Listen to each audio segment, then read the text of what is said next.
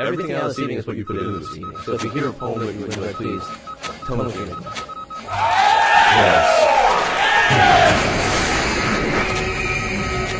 There's a sign-up list for kissing strangers.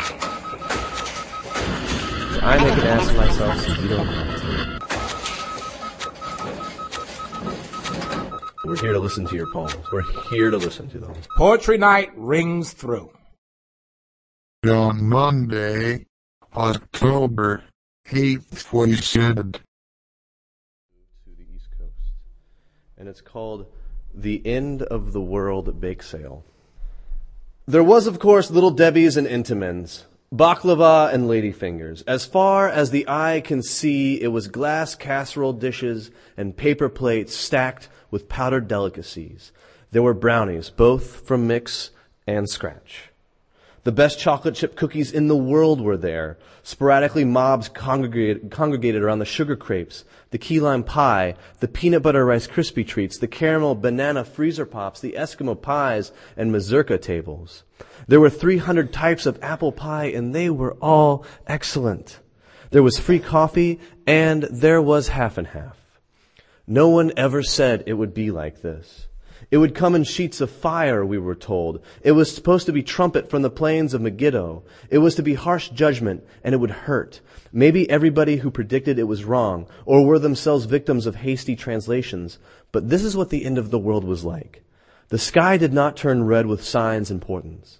The cities did not tumble. The cemeteries were still. The seas were calm, and the sun did not appear any closer nor any farther away. In fact, it seemed in every way to be a really nice day. But upon waking up that Wednesday, everybody knew quietly and collectively that it was the last Wednesday. So nobody went to work. It would be the hump day to end all hump days. Though sadly, nobody stripped and fornicated with abandon like we were told people would, but then nobody did interpretive dance either. Folk singers kept a low profile. Poets weren't feeling particularly introspective. Nobody appeared drunk or apologetic or glum because it just didn't seem all that necessary, and nobody said, I told you so. It was nice in that everything was done and everything had been decided for you, and except for the after, nothing remained that warranted worry. It was the last day on earth, and rather than the general panic that we had been taught to expect, everybody all across the planet got up early, put on comfortable clothes, and went to business in their kitchens. By eight o'clock, the whole planet smelled of nice things to eat. By noon, everybody had assembled along streets and fields with covered dishes and coffee urns, in mall parking lots and windy Asian steppes, in shady little groves along the Serengeti and across frozen tundra. Folding tables wrapped in white paper sprang up because it was Wednesday and it was to be the end of the World Bake Sale. Actually, it would prove not to be a sale at all. Very quickly, the whole concept of monetary exchange would seem ludicrous, and in fact, a general baked goods giveaway began. And after all, there would be no opportunities to sell day olds, no time to invest, no time to reinvest profits, but still it would be called the end of the world bake sale, and everybody let it go at that. The end of the world bake sale enjoyed nearly 100% attendance. Nearly everybody was there except for a handful of Jehovah's Witnesses who stayed inside their ba- in their bathrobes. Eventually, even they succumbed to the irresistible aroma of chocolate cake. Nobody was at Kinko's. No gunmen were mowing down subway riders. In fact, the subways were empty except for tr- folks trying to get up to the big bake sale uptown. There wasn't anybody on the net. People who usually were seen conversing with newspaper boxes were attendant and quite animated. They stood around slapping everybody on the back and handing out pecan sandies from a bag.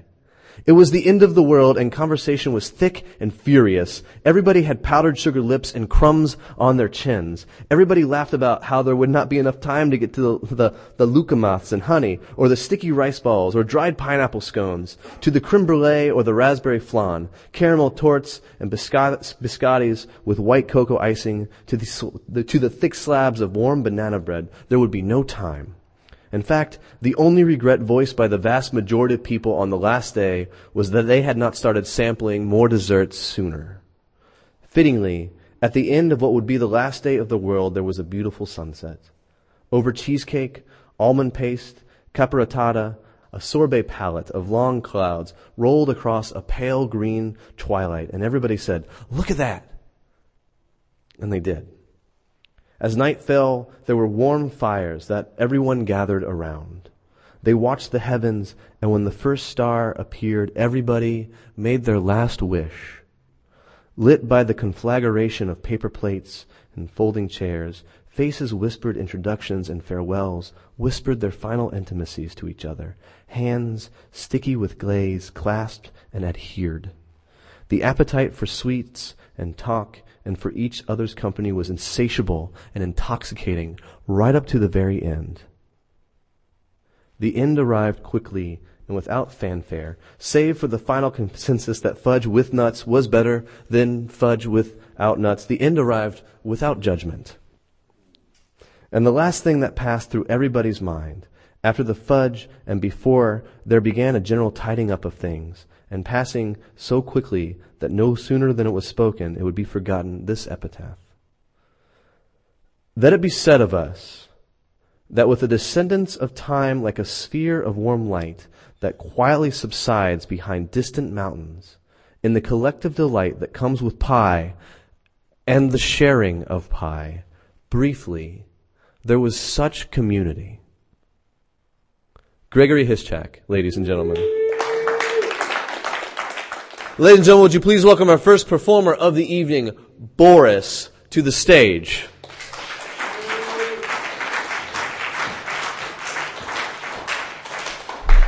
Thanks. Everything I'm about to tell you has taken place since the Great Calamity. One of the kids had to ask me what the sun was. I couldn't answer her. It was so long ago I last saw. They float in the corners of the room usually, around the ceiling. When the light is off, I can hear them crawling out of my head and then up and down the walls with their sticky little hands. She is six. She's always been six, as far as I know.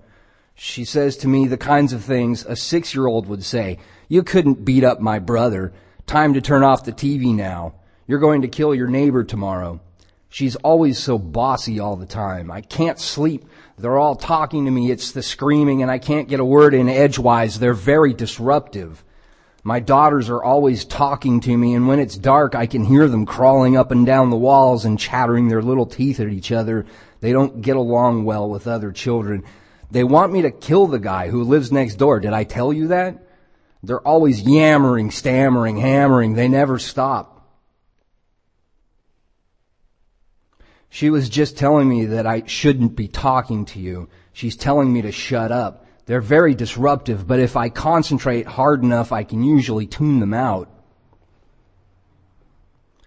She asked me what the sun was, if it came out and went away all in the times before and it would never come back again. I didn't know what to tell her.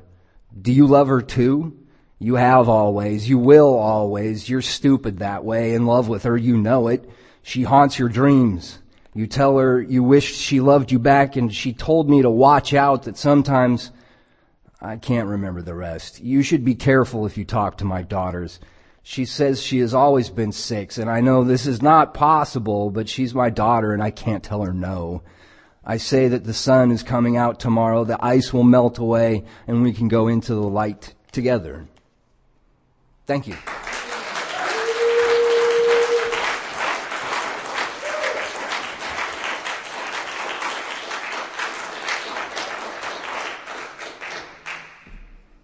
Is Boris. Give him a hand. Keep it going. Please welcome Christian to the stage.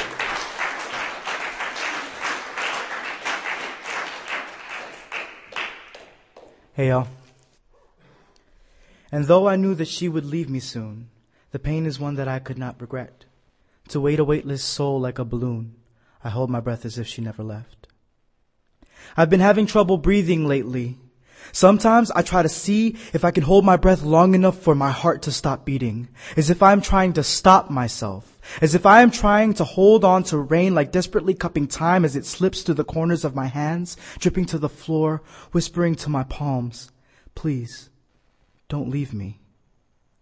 Holding on to memories, collecting, collecting pieces of her she carelessly leaves on the ground, little trinkets and knickknacks I pull to my best bedside just to watch them glow at night. Replacing dreams with memories, I never really know if I'm sleeping or closing my eyes, searching for the moment when I forgot to be new, as if finding that moment would make everything better, like searching for sunflowers in January, wondering if I should ever let go, because no matter how many times you jab a hole in the lid, a jar is not a home.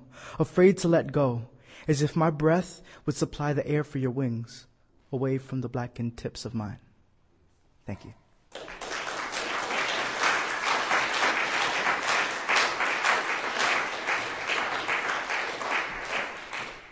That is Christian. Give him a hand.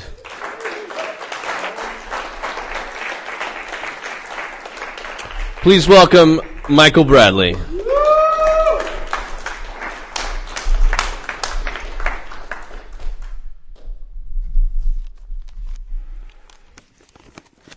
Truth, with apologies to John Keats.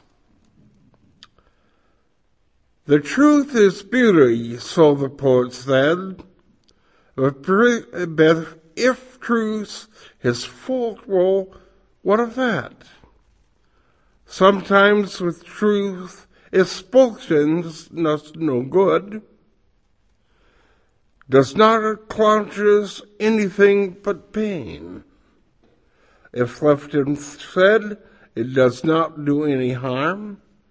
Is not the wise man who holds his tongue content to let the small lie rest intact instead of touting beauty over harm.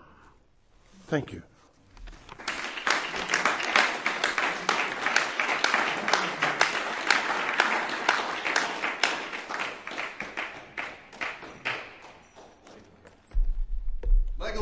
Ladies and gentlemen. Give him a hand.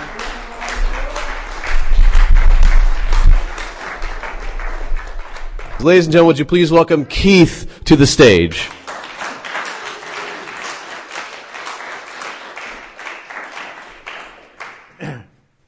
This has two voices, the speaker of the poem and the subject of the poem. And the subject of the poem is a bit more aggressive than the speaker describing him. It's called Painted Face. Like a planet in cold orbit, rarely did he see the sun. Stay on course, rotate at an awful pace, shed your ice into the unlived silence of black space. He fished catfish to see them dangle, helpless on a line waste their fish souls. Eat them pan fried, wash them down with beer. At private moments, with his lover in his arms, he dreamed punishments for enemies. Pile them on a heap. Take your spoils, mark your face with battle blood, you won. Passing within a whisper of home, he did not hear. Coming into old territory, he did not veer. Leaving his mark on bushes, he felt gods in stars. Steal children in pairs, in ritual gag them, then watch. Thank you.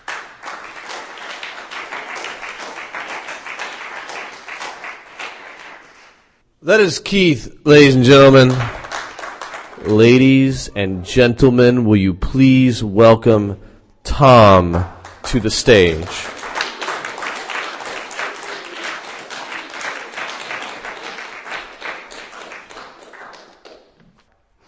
I am the Mickey Mouse molecule, a necessity of life and a bringer of death.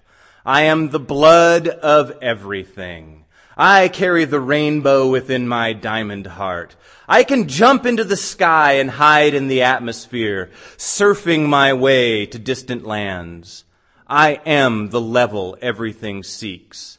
Around and around, I reign supreme. I can crack apart mountains and move them where I want. I pass through you, maybe once or twice a day. I am in your heart and in your breath. You lived in me before you were born, and I will dissolve, and you will dissolve back into me when you are dead. I am only so much, though, and I am very old. I partied with your ancestors a lot. Needless to say, I have been around. I have passed through everything more times than I can remember. You should think about that. Thank you.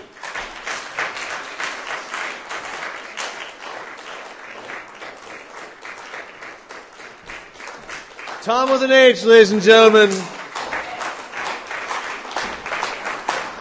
Please welcome Alex to the stage.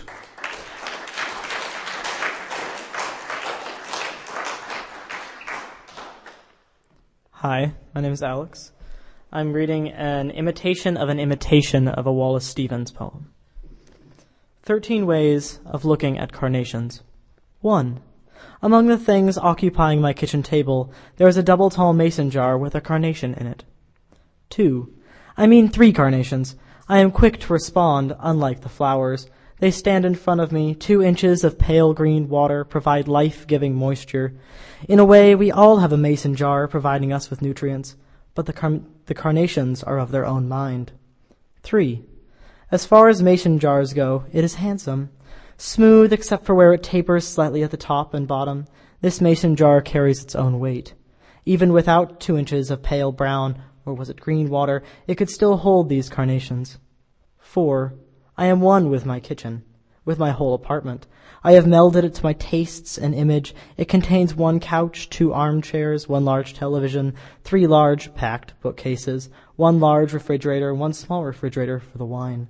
My apartment isn't off-white. The oven is new. There are many maps on every wall. The kitchen table still holds carnations. Five.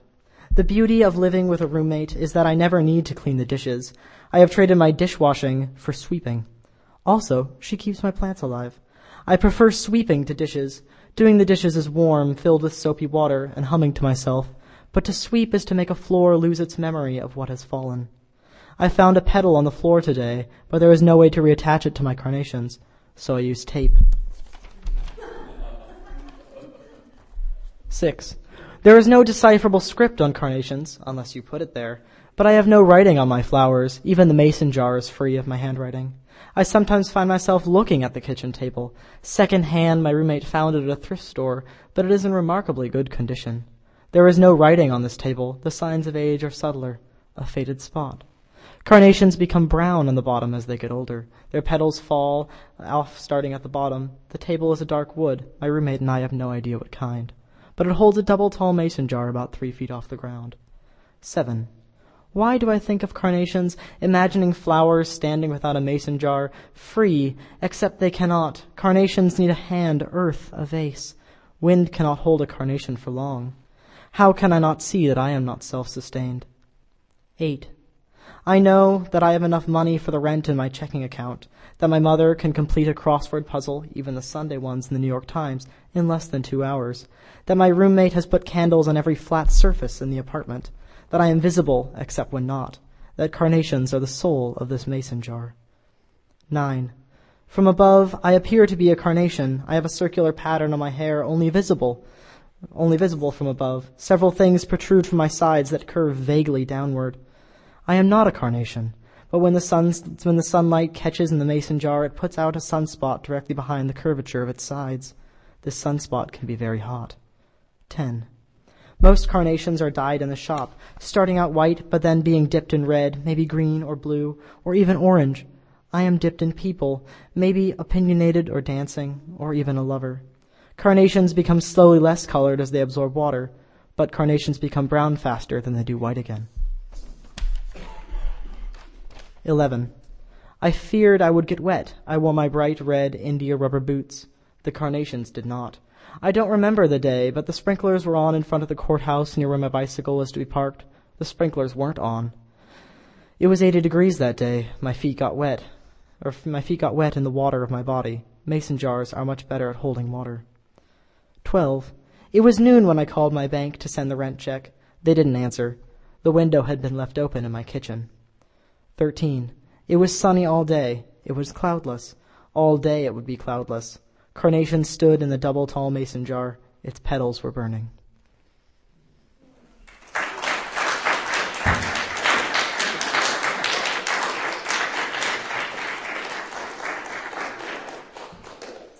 That is Alex, ladies and gentlemen.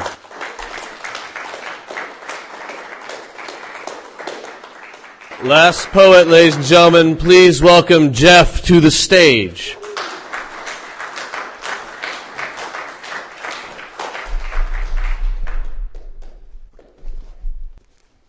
Princess on her throne. She sighs, shifts, and grabs a strand of hair, pulls it out like smoothing out ticker tape. Between fingers, she reads fortunes and futures. Her hair, the stars, a, a light bridging gap bridging time. She is a Medusa of mul- multiple worlds. On her throne of names and places where she sits, each lock a new life, each split hair spitting history. Never so alone as alone, but never quite as alive as wanting to live. The myth always goes she was punished for her beauty, but sitting there she doesn't seem so punished. Just the eyes, just this glint there. How she never really pays attention to people talking, more preoccupied with her hair than listening. Faraway looks and all that shifting, Medusa combing her hair on her throne, while everyone else tries to avoid looking directly at her. Thank you.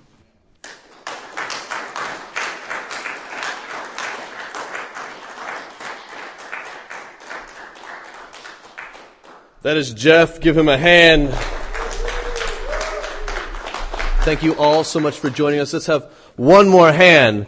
Thank you all for being because, awesome. because, uh, and because, because, uh, because, and because, because, uh, because, and because, because, uh, because, so, um, Yeah, uh, so, um, yeah, uh, and because, because, uh, because, and because, because, uh, because, Your soul and your money. so, This is like um, just a whole lot of microphone. uh,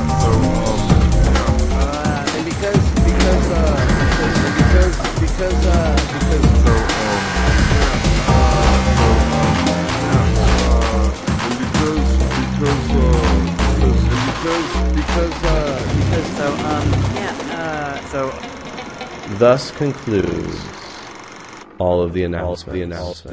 The. The.